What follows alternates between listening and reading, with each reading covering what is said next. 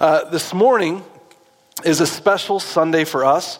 Uh, we have a special guest with, uh, with us today that I'm going to uh, give an opportunity here in a minute to, to hear a little bit about a ministry that uh, he leads. Um, if you haven't had an opportunity to meet Pastor Peter, he'll, he'll be here with us and just, he'll be up on stage in just a minute.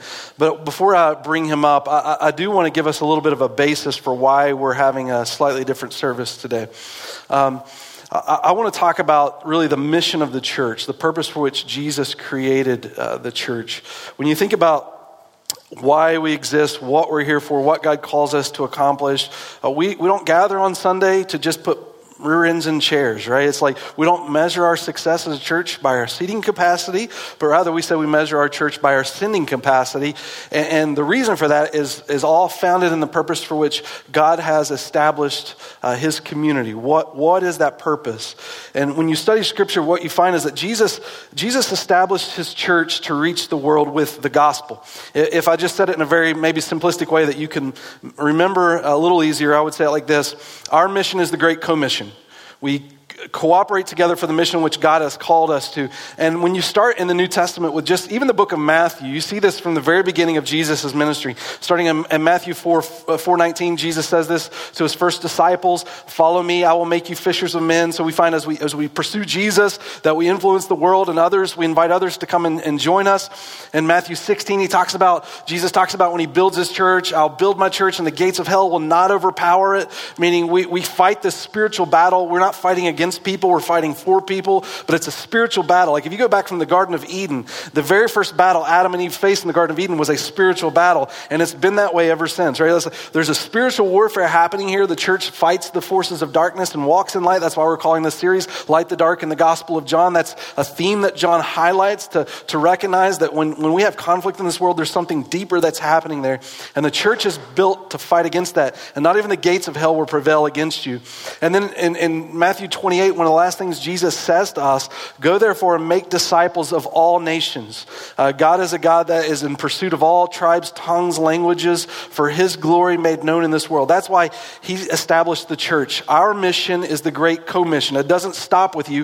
If we're not reproducing, we need to ask the question, what in God's name are we producing? Right? That's the purpose of what God called us to do in this world is not to simply stay with you, but to, but to work through you.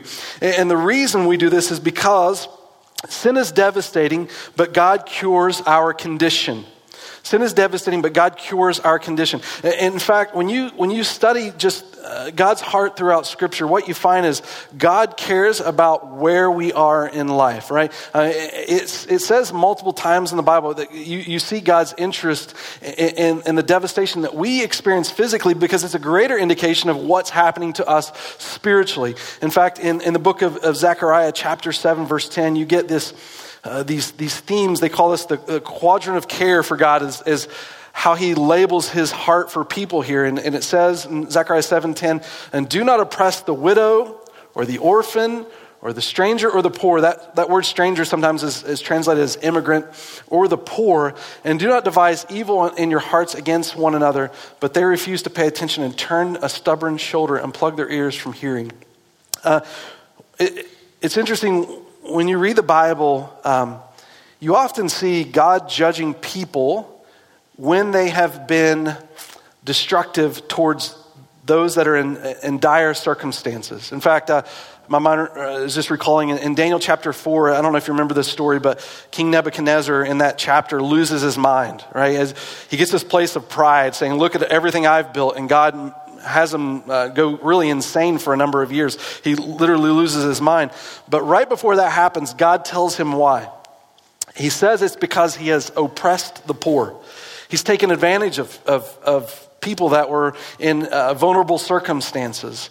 And you, when you read the Bible, you don't see God saying, "Oh, what about these these these rich people? How how you know how desperate of a situation? Rich people." God's God's heart is not like looking for those that seem to have everything they need in life, but you see rather God's heart is drawn to those that are in uh, difficult circumstances, and that's what you find in Zechariah is, is, is the widow and the orphan and the immigrant and the poor God's heart is going to them in, in, in, that situation. And I think the reason for that is not necessarily because of this specific circumstance, but rather when we face physical challenges in this world, it's a reminder of the curse all the way back to the Garden of Eden, which is a greater indication of our spiritual need in Jesus.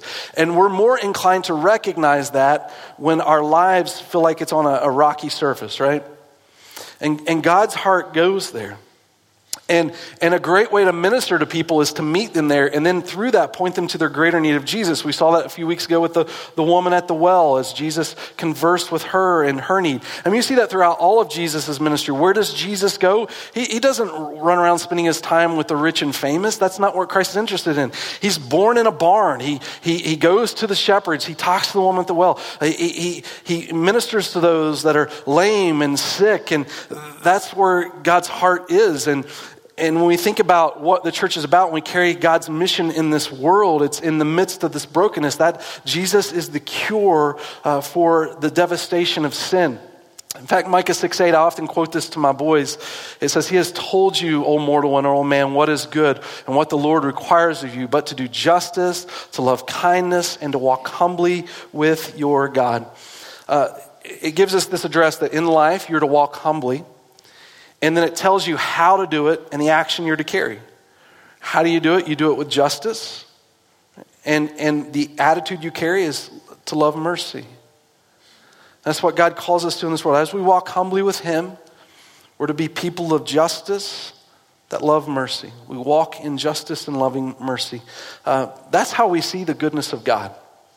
And I know sometimes in our, in our culture, in our suburban neighborhoods where everything's protected. Um, we look at a God who, who talks about judgment, and we, we think to ourselves sometimes, how can God be like that? We want lovey God, not judgment God.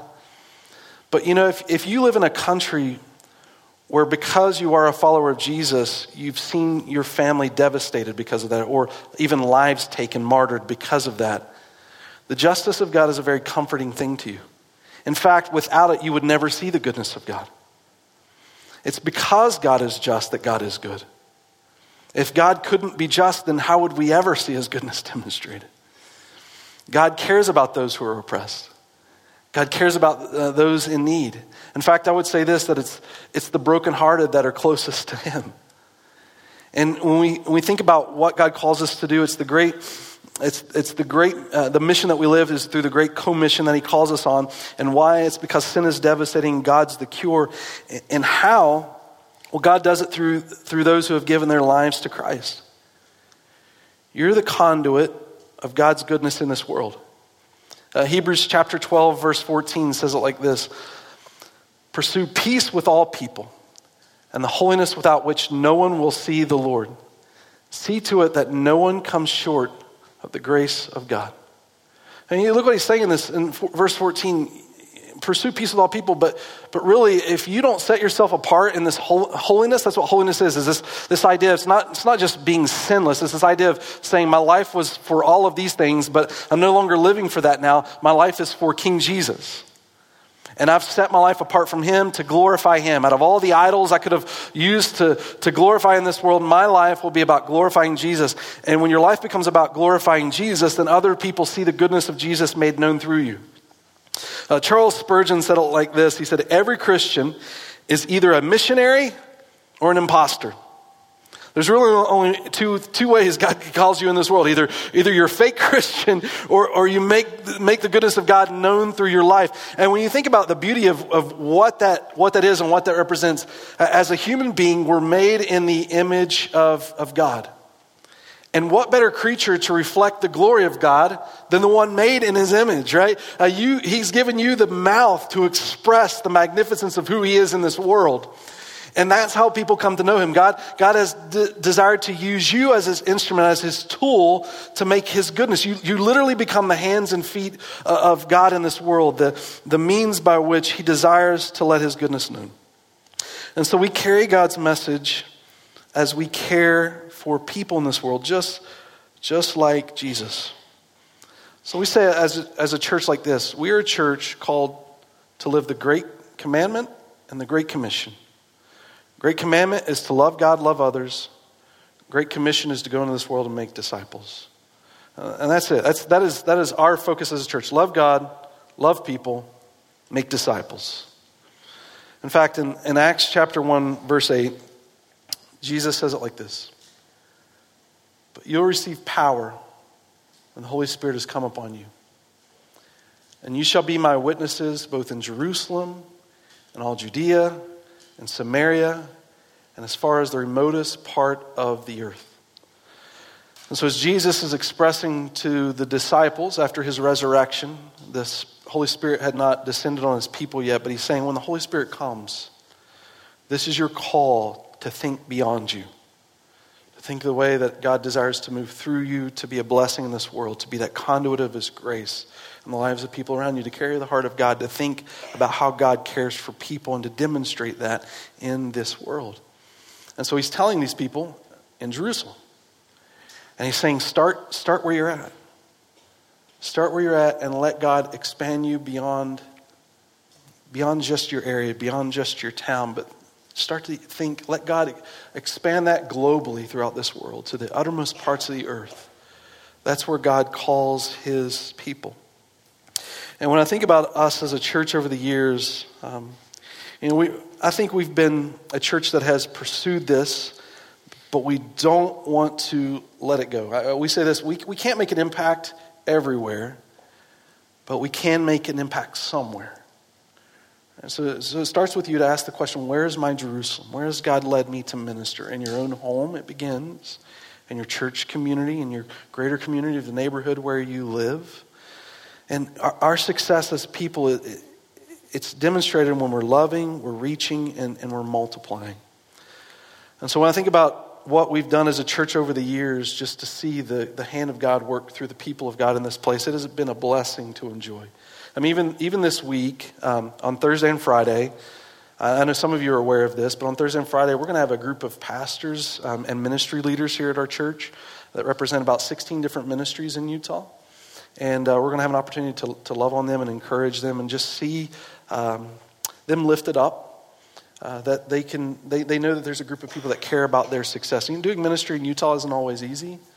And uh, we cherish, and something this church has cherished is the heart of ministry leaders in Utah. In fact, uh, we created a budget even in, in, our church to give freedom to for our leadership to go visit with pastors and, and encourage them and, and families to encourage them that are leading ministries in Utah, just because we cherish them so much and, and wanting to see ministry successful. And so we're going to have a group here on Thursday and Friday. I know some of you volunteered to, to help out with some different things there, and I'm thankful for that. I'm thankful for that heart to see that. And even beyond that, we've, we've always been a church that's continuously done outreach in our community. Um, we've before COVID hit, we're faithfully going up to, to Point Meadow here in Lehi and ministering to the people here.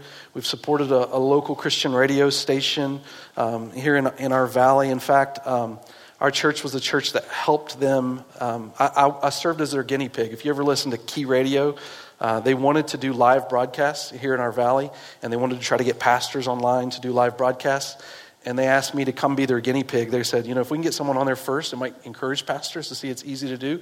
Nathaniel, will you be that guinea pig? All right. So I was the, the one who, who went down and we've supported them as well just to um, uh, financially help out there. The city mission, we've done things for them. The Pregnancy Resource Center, we're doing things for that even today. Uh, we helped build uh, Grace Haven Bible Camp as a church. We've donated uh, uh, some money to see a camp built for our kids. Um, in, in Fillmore, Utah. We've taken trips, several trips down to Colorado City uh, to do ministry there. You brought the first Christmas to ever exist in that town um, down to Colorado City a few years ago. We've taken multiple trips to India. We've um, given tens of thousands of dollars to, to ministry there. Recently, we started a food pantry. Um, in October, we kicked off a food pantry here where we've cared for families who provide a week's worth of groceries. And as of now, we're, we're somewhere around 1,000 people, maybe just a little bit over 1,000 people that we've served since we've started there. In fact, in the next week or two, you're going to see some changes on the outside of our building uh, just to better accommodate that ministry. And so this has been a church, and will continue to be a church as long as I'm here, um, to, to think beyond ourselves to know that God calls us to, to more in this world, to just simply know Jesus and that's it. Um, I think of, there's a, I don't want to get too far off track, but I'm going to share this. Uh, we're going to do Baptism Sunday on Easter. And one of the things I just, in church history, I went back and read on baptism. And, And uh, there's this, this document written called the Didache. And it's a second century document of how the church worshiped. And uh, we're talking about holding a service outside on Easter and praying God gives us warm weather uh, so we can all be together because Easter is going to be difficult for us to worship if we can't find a right location. We're working on that right now. I don't know how it's going to look yet. But so don't worry if you're worried about outside yet. I don't, I don't know that we're going to be there yet. But um, but the Didache says that when they baptized people, they were to baptize in running water in the cold. And I thought, well, cool. Uh, we might be doing that. it might be a little colder. Um, they're, they're, so, but but here's, here's the reason they said it, is they knew that running water and colder water uh, tended to be, to be healthier water. That there was life there was life when water was flowing. If, you, if water was warm, tends to be not healthy to drink. If water wasn't flowing, tends to be not healthy to drink. But it's a beautiful picture of God's people. That when Jesus comes into your life, if it just stays with you, you become stagnant and no good for anybody. But God wants to flow through you, His goodness. And when you allow the Lord to do that, it's a, it's a blessing uh, to this world. But I will say this when we live for, God's, for God in this world, we make that decision to pursue Him, there's always a wrestling with that. I mean, there's, there's a challenge to, to um, stay faithful and to continue to move forward because in following the Lord, it's, it's not always easy because Jesus says, Take up your cross and follow me. Right? That's, a, that's a calling to die to self every day to live for his glory. And sometimes that path is a sacrificial path. In fact, if, if we're not laying down our lives, we need to really ask if we're following Jesus. Because when you see the model of those who follow Jesus, it's all about laying down your life. Um, how else do you know if you really love Jesus until you've made it count? right? By, by what you've given to follow Jesus. Anybody can say they follow Jesus when it's easy to follow Jesus. It's just, a, it's kind of a, sometimes can just be a cultural thing. Like people around you follow Jesus, so you just say you follow Jesus. But it's not until your life has really made a sacrifice for following Jesus that you've, you've communicated. Um, yeah, my pursuit and, and following after God has, has really been demonstrated uh, in my, my love for Him. In fact, uh, 1 John chapter 3, verse 18 this verse. It says, Little children, we must not love with word or speech, but with truth and action. This is how we will know we belong to the truth and will convince our conscience in his presence. So here's what he's saying there's those that say they love Jesus, but then there's those that show they love Jesus. And both of those are important, but you can be a walking contradiction if all you ever say is you love Jesus and you never show it. But if you want to even convince yourself of your real love for Jesus, let it be seen in the way that you give to Jesus, um, especially when it becomes a sacrifice for you. And so we as people are called to walk in this world with truth and love. Truth and love. And that's not always easy. Sometimes we lean one way or the other. Sometimes we walk in this world with truth and no love. And, and that, my friends, is legalism, and that's not healthy. Truth without love, legalism. And then sometimes in life, we, we want to walk with love with no truth. And love with no truth is liberalism. How, how can people be set free unless they know the message that sets them free? And, and so, what God calls us to in this world is, is to not walk in legalism or liberalism, but to walk as a disciple. To hold to truth and to hold to love, to demonstrate the goodness of God in this world. And sometimes that makes you not popular. But we say as a church, we literally want to just love the hell out of people. We want to make it hard for them to hate us. Yes, they may not like us because we follow Jesus, but we want to make it hard for them to hate us because of our love for them. And Jesus taught us while other people were enemies to God, right? I mean, we were enemies to God before he gave his life for us. But yet he loved us unconditionally. And that, that brings us to a place of, of really transformation in him because he was willing to do that for us. Uh, we even had in our food pantry, our food pantry recently, this, this challenge of walking in love and truth, where we had a group that said, if you guys would work with us, we'll supply free food to you. But here's, here's the stipulation you can't pray with people that come to your food pantry, you can't hand out literature about your church, and you can't invite people to come. And we said, no, thank you. Like, I know it will make it easier for us, but we really don't care. Like, I, we're going to just go the extra mile, and it's going to be harder because to us, what ultimately changes lives is Jesus. And when people come through the door broken, how are they going to find value apart from the God who gives them value in Him by giving His life for them? It makes no sense. Like, without God, how do you have worth, value, and meaning in this world? The greatest thing that we can offer to people that come through our door is to know Jesus. We're happy that we can feed them for a week, but we want to feed them for an eternity in Christ. And so there's always this challenge of trying to suppress you in the message that you share. Don't relent in that. Jesus changes lives. There is no hope outside of Christ. And at the same time, when the world pressures you, refuse to be nothing other than, than Jesus to them. When the world cuts you, bleed Jesus. That's what, it's, that's what this mission is about in this world. And to let it happen, not just here, but through us into this world.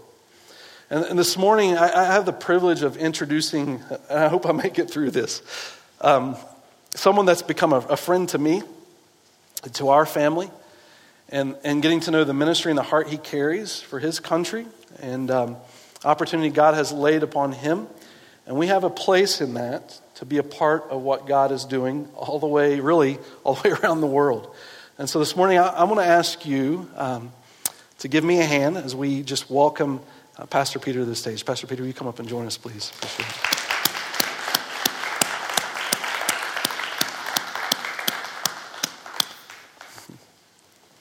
Yeah, let's see. You got it? You're on. There you go. You're good. There you go.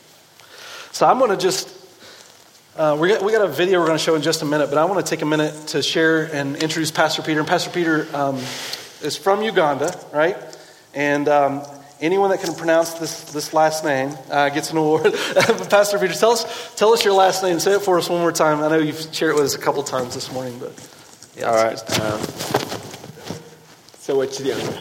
Did you get that? Say it one more time. Sewa Chirianga. There you go. It, it means I can eat anything. so, Pastor Peter is a pastor of Rock Hill Church, which I'll tell you uh, the name of that church. I think I shared a little bit with you a few months ago as a, as a church family, but the name of that church is really a very impressive story we'll get to. Uh, but he also, while he pastors a church in Uganda, also has a ministry where he cares for, for really more than just children, but they have a ministry there called uh, Kyampisi Child Care Ministries. And so I know that's spelled one way, it's pronounced different, but it's Kyampisi, right? Kyampisi Child Care Ministries in Uganda. And uh, Pastor Peter, what's interesting about his story is they started their ministry the same time we started ABC. And uh, circumstances were fairly similar because when we started Alpine Bible Church, we had a desire to see a church in the city, but didn't plan to start this church when, when it took off. Um, the Lord kind of had his own timing with that. And Pastor Peter, sort of a similar thing with your ministry in Uganda. But you, you came to know the Lord at 17, and the Lord eventually led you to start a church in Kyampisi. Would you tell us a little bit about how coming to know the Lord at 17, what led you to start a church in Kyampisi, Uganda? Uh, yeah, 23rd September 2009 is my spiritual birthday, I would say. And for me, basing on what my childhood life was, and uh, the and getting to know the Lord and giving my life to the Lord was a complete renewal of my life. I was freed completely, and life became meaningful and purposeful. And I became on fire for the Lord that I wanted to probably win the whole world to the Lord. And I, the Lord um, took me to different places um, uh, in the country to share the gospel. And I used, because uh, um, when I gave my life to the Lord, it's probably the first time I got to read the Bible.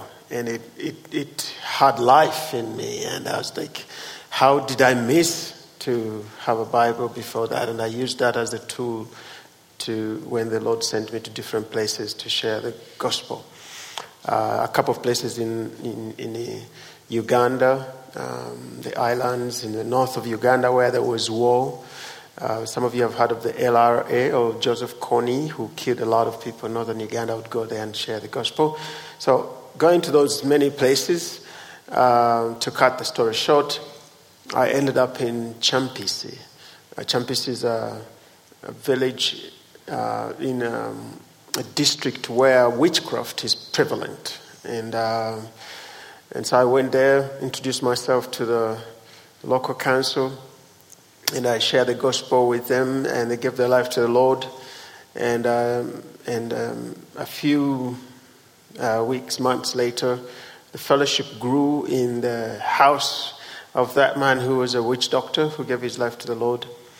And um, on the 20, on the 25th of December 2008 was a Thursday when we used to meet on Thursday in his house. Uh, it was Christmas. And so the fellowship, they asked me, Are you going to come so we can have a Bible study on Thursday? And I said, Well, I wasn't planning to. And they said, Well, it is Christmas. And I, I said, Well, I should know better. And then we came and, and the service, we had our first service then. But I was struggling with myself because uh, I wasn't a pastor, I wasn't um, I did not feel the desire really to start a church. I just wanted to share the gospel with people. But the reason I went back and forth in that place in Champis is because there wasn't a church that I would uh, send the people that gave their life to the Lord to. So I made it my point to go back every Thursday because I had a, a day off work. And then the fellowship grew. And I asked the Lord, is this what, uh, is this my portion in this time? And and uh, God confirmed it through many ways, and the church was started from that. That's good. If, uh, if Pastor Peter, I know he's, we don't have a whole lot of time to, to dive into everything that he's uh, been a part of for the Lord, but what I love about his story is he, when he came to know the Lord, he just loaded up Bibles in a backpack and um, traveled around and told people about Jesus. And he could tell you story after story of several of the places he's been. Because if, you've, if you know anything about the region of Uganda, Sudan's right there, Rwanda's right there. In the last couple dec- decades, um, very war torn area. And um, someone brave enough with some Bibles in his backpack uh, was able to travel to some of those regions and, and to share the Lord with people in the midst of those circumstances. And so, uh, if, if you've, uh, Uganda is just north of or yeah, just north of Lake Victoria, which I think is the largest lake in Africa, right? Yeah. Which he knows about Uganda. But I will tell you as a church, um, just because you know someone in Africa or know a ministry, it doesn't mean he may know. There are parts of the United States that are closer to portions of Africa than other places in Africa. That's how big Africa is as a continent. Uh, but his ministry is right on the, the eastern side there in Africa, around those countries that have have uh, struggled and had some experiences in, in war and some devastation there. But uh, for those that have been to Africa, you haven't been to Africa if you haven't been to Uganda. That's yeah. the same. Yeah, we call it the pearl. The pearl. The pearl of Africa. Yeah. if you look up Uganda and just look at the weather in Uganda, I thought they were making this up when they told me, but I, so I looked it up for myself. Uh, the almanac will tell you every month it's just 85 degrees. That's the average in Uganda, and it never changes. It's a great place to visit. So we hope our, our church will be able to uh, take a, a, trip there. Uh, right now, COVID doesn't make that real easy, but uh, hopefully take a trip there and just put some boots on the ground and see the ministry for ourselves as well. Um, so you started a church champ- in Kyampisi, in this village, and this village is about an hour east of Kampala, which is the capital of Uganda. Depending on what time you're traveling. Yeah, that's right. that's it. Yeah, I took a. Yeah, I don't want to get into that. it's, uh, it's, an adventure anytime you step out the door in, uh, travel in Uganda.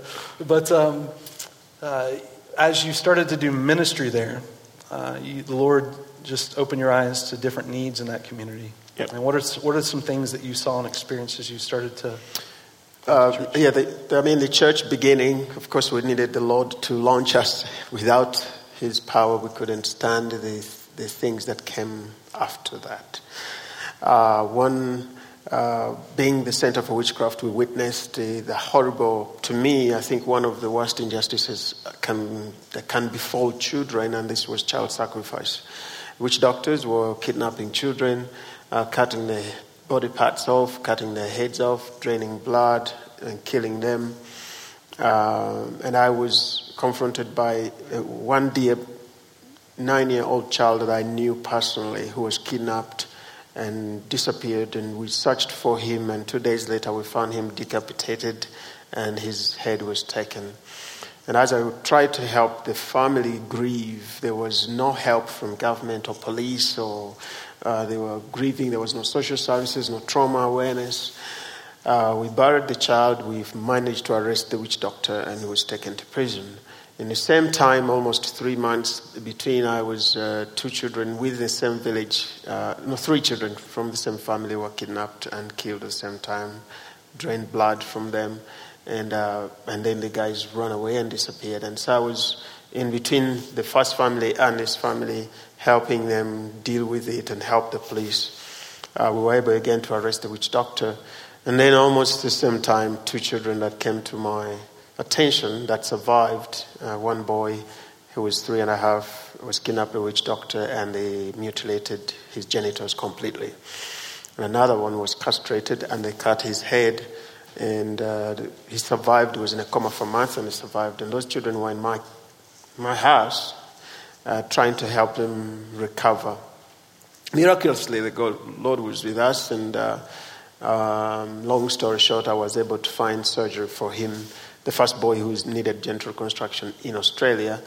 Um, he's now a 14 year old boy in our school, uh, growing and alive. He would have died. Another boy, uh, the one who was castrated and cut the head, uh, they cut a machete through his head and took a piece of his skull. He should be dead. But miraculously, God saved him, and I was able to find those stories of the doctors and how good they are long. Yeah. Um, and then he also survived. And God literally called uh, us full time into rescuing children up to now um, from child sacrifice uh, that is happening in Uganda and arresting witch doctors and taking them to court and ministering to witch doctors and their families so that they can know the Lord. At first, it was, why do you do this? Let's arrest you and take you to prison. And then as I balanced uh, what is justice and what is God's justice and, and is, is the solution getting them and putting them to prison enough? Is God desiring them to know the Lord and, and how can we do that? And, and God softened my heart a little bit in that area personally to balance the aspect of love and justice. And say, as you arrest you, we won't take you to prison to serve as the law says, but we want to share the Lord with you. And some of those witch doctors have given their lives to the Lord. Uh, which, uh, but the issue of child sacrifice is still continuing, that we are battling every day in our ministry as well as serving the church. But again, a lot of the witch doctors within the village have given their life to the Lord and have come to church and our church has grown into the area and been able to push a couple of those vices out. We also started a school because there were not many many children that were vulnerable that didn't have a chance to go to school. We have 400, uh, 500 children now in our school that are vulnerable, and some of the children of the witch doctors. Because when we take a witch doctor to life in prison, uh, we don't want their children to be uh, victimized and not go to school because we have been seeking justice, and, and, and the children won't have a, the person who should be paying for their school fees. So we bring them in, give them counseling, and give them an education to go, and a health clinic, and a lot of other uh, things that we do within the community. That's good. Yeah, so when I think of, um, sometimes I, my context is an American, in an American um, setting, when I think of other cultures, it's not until I get there that I see, you know, what makes it unique or different and some of the struggles that you guys have. Um, I know, like if you, um, Pastor Peter's working with legislation in Uganda uh, to fight against child sacrifice and to make uh, outlaw it, and they're working with government officials in that. But there's, they have a challenge even when you know, if, you, if they make it law to, to make it illegal and try to protect children um, to even get there to make sure justice is served. Like here in our country, you have an injustice, you call the police, and you go. And Uganda has police, um, but it operates a little bit different. Yeah. You would tell them uh, what? So um, our police, of course, they are they they are very underfunded, I must say, yeah. but also they are very poorly paid and, and no resources available. So if you have a child that has been kidnapped and you go to them and say, There's a child that has been kidnapped, they will tell you, Well, we don't have a car. How do we move? Do you have money? So all the investigations are probably victim funded. And so for us, we want to seek justice for the child and for the family and for the suspect. Uh, but then there are no resources to be able to have a tiger reaction to an investigation because if you don't uh, respond immediately, you won't get the evidence to sustain a prosecution. And so they will say, Oh, we don't have a car. And they won't move. and generally they don't have a car. And so what we do is each case that we follow, we literally uh, have agreed with the police that we, you know, provide a car, provide fuel. Once they come and work with us on one or two days, we will give them um, lunch or airtime or an, a, a, an allowance or a daily allowance as we work on that uh, case. In fact, when you do that, they always look forward. They will even call you, Is there any case that you want us to work with? Um, but we are so limited in resources that we have not been able to do all the cases that we want. Uh, it is quite frustrating, but th- that's how we are able to achieve justice in some of these cases. If we don't, there's nothing that's going to be done. And some of these cases have taken so long, like 10 years, 8 years, that we are working on. And you still want to work with them we have a case coming up on the 17th of March that has taken 10 years. We have to facilitate the police who investigated that case then to come and uh, be witnesses in court. So they, one of them called me here and said, hey, I'm coming on 17th, but I don't have transport. So I had to email the office and say, please arrange so that this police officer is in court so we don't lose this case. That is what we work with, really. Uganda um, uh, is one of the more, if you, if you look it up online, it's one of the more impoverished countries. It's usually, it ranks, depending on who's doing a study, in the top 10 of uh, uh, just financial hardship that people face there. And uh, you can imagine if you're in an impoverished area, like Kyampisi's in a village. And, um, and when I say village, like I think sometimes our minds think of, you know, just a couple people, but their villages are have a lot of people in them, so uh, probably not the best best word to express in our mind. But but uh, you think if you're in an impoverished uh, situation and police don't have transportation there, they typically walk around with, this, with uh, a stick. Most of them carry a baton around. And it's not that they don't want to serve justice, it's just they don't have the means to necessarily provide and help. And you're in an impoverished situation, you've been victimized, making sure you get justice served is a. Uh, it's a difficult road to walk because of the circumstances. And so, uh, Kyampisi, the ministry there, helps provide that for uh, kids that have lives have been um, very negatively and families been negatively impacted. And I love the fact that uh, they don't allow um, their heart for people to stop at just the victim. They think about even the witch doctor, the witch doctor's family, and all that. They once once a, someone's persecuted for or prosecuted for uh, what they've done, uh, it impacts an entire family and their children as well. And they want to make sure those kids are also not um, uh, grown up destitute and impoverished, but they find their needs met and cared for and loved uh, as, as a ministry there. Pastor Peter, not only you just shared you know, uh, the, the rehabilitation that you do, and you have the, the WEMA clinic for women. Uh, if, you, if you study online uh, the death rate around the world, why people die, uh, still in the top 20 today is infant mortality and um, women dying in, in, childbirth. And they've even had people within their own church um, pass away. And they started a clinic to help stop that, right? To cut that curb. Uganda life expectancy, tell everybody what life Our life expectancy in Uganda is uh, 45. I am 39 now, so you can count the He's years an old I man. Have. I'm an old man. I'm feeling my knees. Um, yeah, 45. But uh, talking about the health clinic, I personally experienced some of our very first members of our church die. A young lady who, you know, gave birth in her home and lost two twins. And then another one that I knew uh, also gave birth from her home. These local birth attendants, and she died and left a, a, a baby. Uh, I've seen over six, seven families that you know, have died from our church. And so we dared to dream and ask the Lord to do something which was uh, totally out of our mind.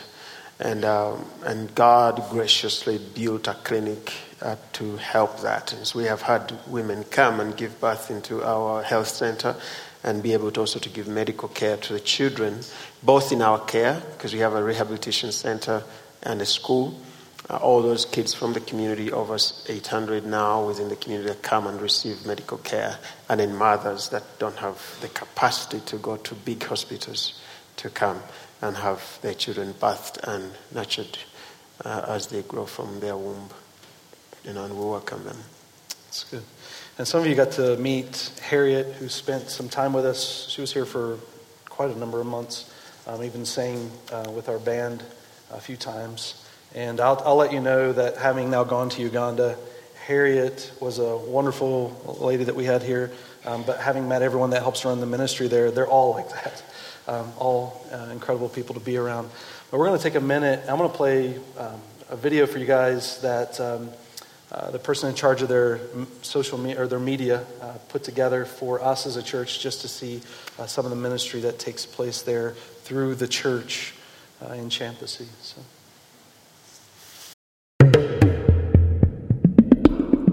Kyampisi is a village and a community in Uganda. It means a place of highness. It's a village that has been um, tormented with a lot of issues of health witchcraft, which has led to a lot of child sacrifice cases, sanitation issues, and education.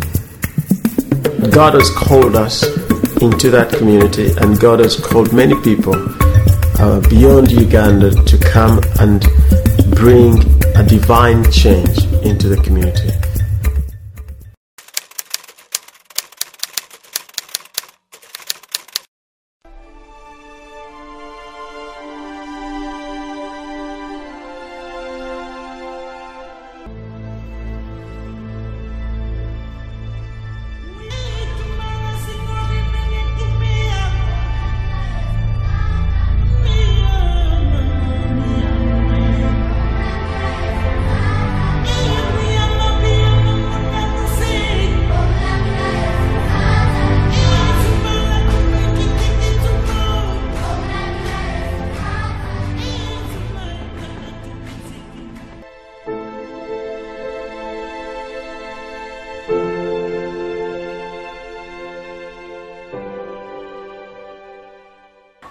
Was registered in 2009 and it had a special focus on different areas. For example, it had a focus on education because years back there was no access to education like in Uganda as a whole, KCM came up with an idea of providing education to the vulnerable community because it's a community that has orphans, that has single mothers that couldn't support their children to school. KCM started a charity school in 2009 that accommodated only 11 children and right now it has grown to enroll over 515 children KCM also had another focus on spiritual upbringing in the community. KCM aimed at emphasizing spiritual growth among parents, among children. In Uganda, most of us believe that without God, we cannot live. We live by hope, we live by faith. Another focus was on health care so KCM came up with an idea and a vision of starting up a hospital that could reach out to the community, rendering health services. And currently we run a Wema clinic.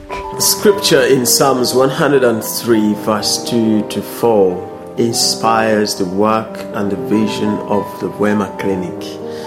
And it says, Praise the Lord, my soul, and forget not all his benefits, who forgives all your sins and heals all your diseases, who redeems your life from the pit and crowns you with love and compassion. Wema Clinic is uh, a dream come true. It's uh, one of the projects that came out of uh, a very heartbreaking situation that we were facing here in Kyampisi. I personally saw a number of women die three of those were very good friends of mine that I knew personally and loved and cared for. Despite of all those aspects Pastor Peter had focused on, OKCM had focused on, there were different evil acts that were happening in the community and most especially affected children and this was child sacrifice. Child sacrifice, this is when they get body parts, body tissue, blood, and taken into a shrine or used by witchcraft to actually make concoctions because they believe that when they do that, when they use human blood or a child's body parts, the concoction is actually stronger. Child sacrifice happens in Uganda on a huge scale. And we are in a district now, we are placed in a district where most uh, children are sacrificed. You could call uh, Mukono and this region as the capital of witchcraft and the center of uh, child sacrifice. And what we do as we respond to this uh, problem is uh, we rescue. We are engaged in uh, rescuing of children that uh, have been kidnapped or taken into shrines and they are going to be abused or sacrificed or killed or mutilated for their body parts. Because child sacrifice is done secretly, no one will tell you that they're going to do it. We engage in undercover investigations. And these undercover investigations help us to uncover the hidden agendas of these witch doctors. Without the undercover investigations, it's very hard to catch the witch doctors. Uh, we do the prosecutions. We follow up with, we have a partnership with the Directorate of Public Prosecution. Once a case has been investigated, then we work with the prosecutors to make sure that the prosecution does. We also have medical responses. Most children that have survived have uh, huge and long term injuries. Some of them, their injuries are very complex and we don't have expertise to, to, be able to treat them. So we have taken some kids in Australia and, uh, and the US uh, to be able to have that expert uh, treatment. Most of those medical surgeries take a long time to heal. And so you, we have children that we've worked with for longer than 10 years. And uh, through that process of medical response, they are rehabilitated psychosocially, their families are supported, and they're given an education. So they, that response we do with our rehabilitation center where we have social workers, qualified social workers, physiotherapists, yeah, and a, a, team of caregivers that uh, give them support so that they are reintegrated back into their communities. The rehabilitation center has been a huge blessing because some kids have to be taken out of the community into the rehab so that they are prepared to even go to court, but also are protected from any secondary attack because they are key witnesses in court. And so the rehabilitation kind of acts as a safe place for them to be kept, but also acts as a healing place. We are building our own rehabilitation center now that will support in a better way with facilities that can be able to give better healing and support to these children. If my people, which are called by my name, shall humble themselves and pray and seek my face and turn from their wicked ways, then will I hear from heaven and will forgive their sin and will heal their land.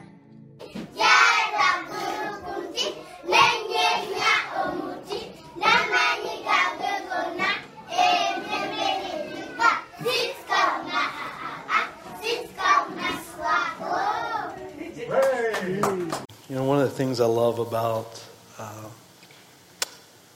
uh, just what the Lord's done in Pastor Peter's life in Kyampisi is that his testimony is not a guy that went out to plant a church. It's a guy that just followed Jesus and started to share the message of Christ. And from that, a church started, and through that, then a, the ministries expanded. And the church is a church that, as they served the Lord, started to look in their community and realized that there was a place to be a bright light for Christ, and we're just faithful to follow that. And, you know, that's what God calls us all to. God gives you, um, as you follow Him, like if you want your life to count, maybe just say it like this if you want your life to count and you're not giving your life to Jesus or you haven't trusted Christ, um, jump on the train and make your life count for something. And, um, and, and not just simply to do good, um, but to know Christ and then let the, the love of Christ be known through you because God gives you certain talents, resources, abilities. And to meet Him face to face and say, I just kept it for me, I mean, what, what is that? I mean, why, how, how could you even proclaim that God is so good and yet keep that with you? Um, God calls all of his people to be missionaries, right? We're either missionaries or imposters to share his goodness in the world and, and to be a part of uh, opportunities God provides to let us do that uh, uh, with, for the Lord around the world. Pastor Peter, one of the things that, uh, and I hope I get this right, we didn't practice this before we got on stage, so I just told him I wanted to, we just wanted to be candid and him just to share his heart. But um, if I remember right, you named your church Rock Hill Church for a particular reason. Hmm. Could you tell, tell us, tell the church why you chose that as your name for the church? Uh, as we started the church, there was uh, uh, one. Jesus is our rock. Yeah, yeah. that's that's yeah. that's the foundation yeah, for us. That's some to, good theology. to, to, to rely on. Uh, but uh, interestingly, as we were studying, uh, just a few meters away from where our campus was was a hill that witch doctors used for many years. Even the community uh, knew that this is a place for witch doctors. They would come, they would sacrifice, they would do initiate people into witchcraft.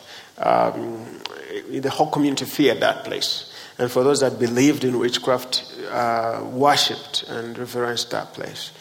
And so I walked there and I saw that place. It, it was a beautiful place, pretty much the most beautiful place closer to us. And the Lord literally laid on my heart that this is my place. And I could not settle down. It's like, how can witch doctors be right there in front of us? We have to do something. I did a little bit of background information. I found a family that owned the land. I went to them and said, Are you guys selling the land? The witch doctors had chased them away and told them, If you don't surrender this land for evil worship, you will die. So I went to them and they told me, uh, we, we can sell the land to you if you will deal with the witch doctors. I said, Fine. So I sold my car bought the land. It was pretty cheap, um, to be honest, because they, they were not using it. They had given up on it. And uh, so I bought the land, and the witch doctors heard that we had bought the land. And I, I remember about a hundred witch doctors came with machetes at a church service, uh, tried to to let to to to you know, to attack us. I remember I told the church people, everybody, go get a stake we won't attack them, but if they attack us, we will beat them and pray for them in that order. but the police intervened, so they did not manage to come. But for a period of one year, they would come and throw fetishes and, uh, and um, witchcraft articles, and, but we did not give in until we possessed that particular high point in our area. We put a big cross on it, and every week our church members just go and sit on one stone and, and pray and study the Bible, and we have claimed that place. And that's where it's a place with rocks and it's a hill. We call it a prayer mountain. But when I came here, I saw what mountains are. It's a pimple. and so I've changed my statement but we, we call it a rock hill, and that's where we would like to put our church so that the whole community and the whole district will know that the place that was known as a place of witchcraft and evil worship is now reclaimed for the praise and worship of the Lion of Judah. That's good. Yeah, so that's that's like claiming something in the Lord's name before you had it, but you guys were able to buy the hill, and I just love that. The beauty of every time I think of the, the name of the church, you just think about this place. And I, um, and one of the things I love, I think sometimes in life, when we get to eternity, you, you won't really know the impact you fully have until um, you see God face to face and you just kind of see how the Lord used you to uh, continue his great name in this world. But you know, one of the things I love um, with Pastor, Pastor Peter going there seeing the ministry is uh, you get to interact with young people that had someone not been faithful to follow Jesus, they would not be alive. And uh, you get to see the blessing of that. Even uh, uh, Harriet, being a part of our church, grew up um, in the ministry, and, and now she serves in the ministry. And the people there um, are very committed to what God's doing in that valley. It's a beautiful thing to see. But here, here's what I want to encourage you as a church to think about. Um, we've been been circling around um, what to do in Uganda for a while because there's there's a lot of needs there. Um, but what would be the best thing for us as a church just to, to start and get our feet wet and, in what the Lord could maybe use us to do to be a blessing there. And I, we are looking forward to taking a group to, to see the ministry there. And I don't think what, what I'm going to say now will be the end of opportunities to be involved in Uganda. But, but one of the things they would love to do is they have a hope to be able to put their church there. Right now, their church meets in the school, um, but they want to move their church to this hill as a proclamation, really, to that valley of God's grace and goodness in the midst of darkness. And they can't build their church on the top of that hill. There's not really a place to do that. But they do have an opportunity to buy the land uh, at the bottom of this hill, or mountain, as you guys call it there, um, at the bottom of this hill uh, that will just be a, a, testimony and a light to the community. And in order to buy that land, it's going to cost them about uh, $10,000 to get started. Um, they'll be able to acquire the land and be able to put a restroom facility there and they're going to start just in a tent meeting as a church because every day is 85 degrees in Uganda. so, so it's a it's a great place and a great way to start the ministry. So they're they're trying to raise ten thousand uh, dollars to to get that initiated. And then the other thing is, and I don't know how this is going to work. This one I'm going to share with you is messy, um, but there is a young lady who's a teenager now. That was a big part of, and I'm not going to share her name or whole story, but she was a big part of why they started the rehabilitation facility in the first place. And the things that this young lady endured were horrific. And it went on for uh, multiple years. And her body is pretty broken. And to the point where it's, she needs medical attention. Uh, but it may not even be possible for her to travel in the state that she's in. And we got to try to figure out a solution to accommodate her to even get her to the ability to have the opportunity to be transported uh, to have some procedures. And there might be an opportunity for her to get those procedures here in our valley. And so we got to figure out how to get some people to Uganda that um, uh, can look at her and be able to treat her enough to provide the comfort she needs to fly. Because it's not an easy, it took you, what, 30, 39 hours from Uganda to here to fly. And I think I, my trip was the same thing. I mean, it was within probably 30 minutes of your trip. So it's a long, long haul to get here. Um, but I think, uh, you know, her. Uh, looking at her body broken and knowing even, even uh, in the most feeble of state that she's in, the Lord used her to motivate a heart to do something about the circumstance. Like God, God can use anybody in any situation. And I just want to honor her and the struggle she has right now um, for the way that God has used her to see other children blessed and, and taken care of and the way that God worked there. So um, I, I don't even know how to announce this or say this, but it's possible that Botox might be able to be used to do some injections to help her be able to be mobile enough uh, maybe some physical therapy that can be done to help her body uh, be a little more acclimated for travel. I'm not even sure what kind of people we need to get there now. But if you think that you might know somebody or have a, circum, uh, uh have a connection that you, uh, if you think of, um, well, if you think you might know somebody, I'll just say that.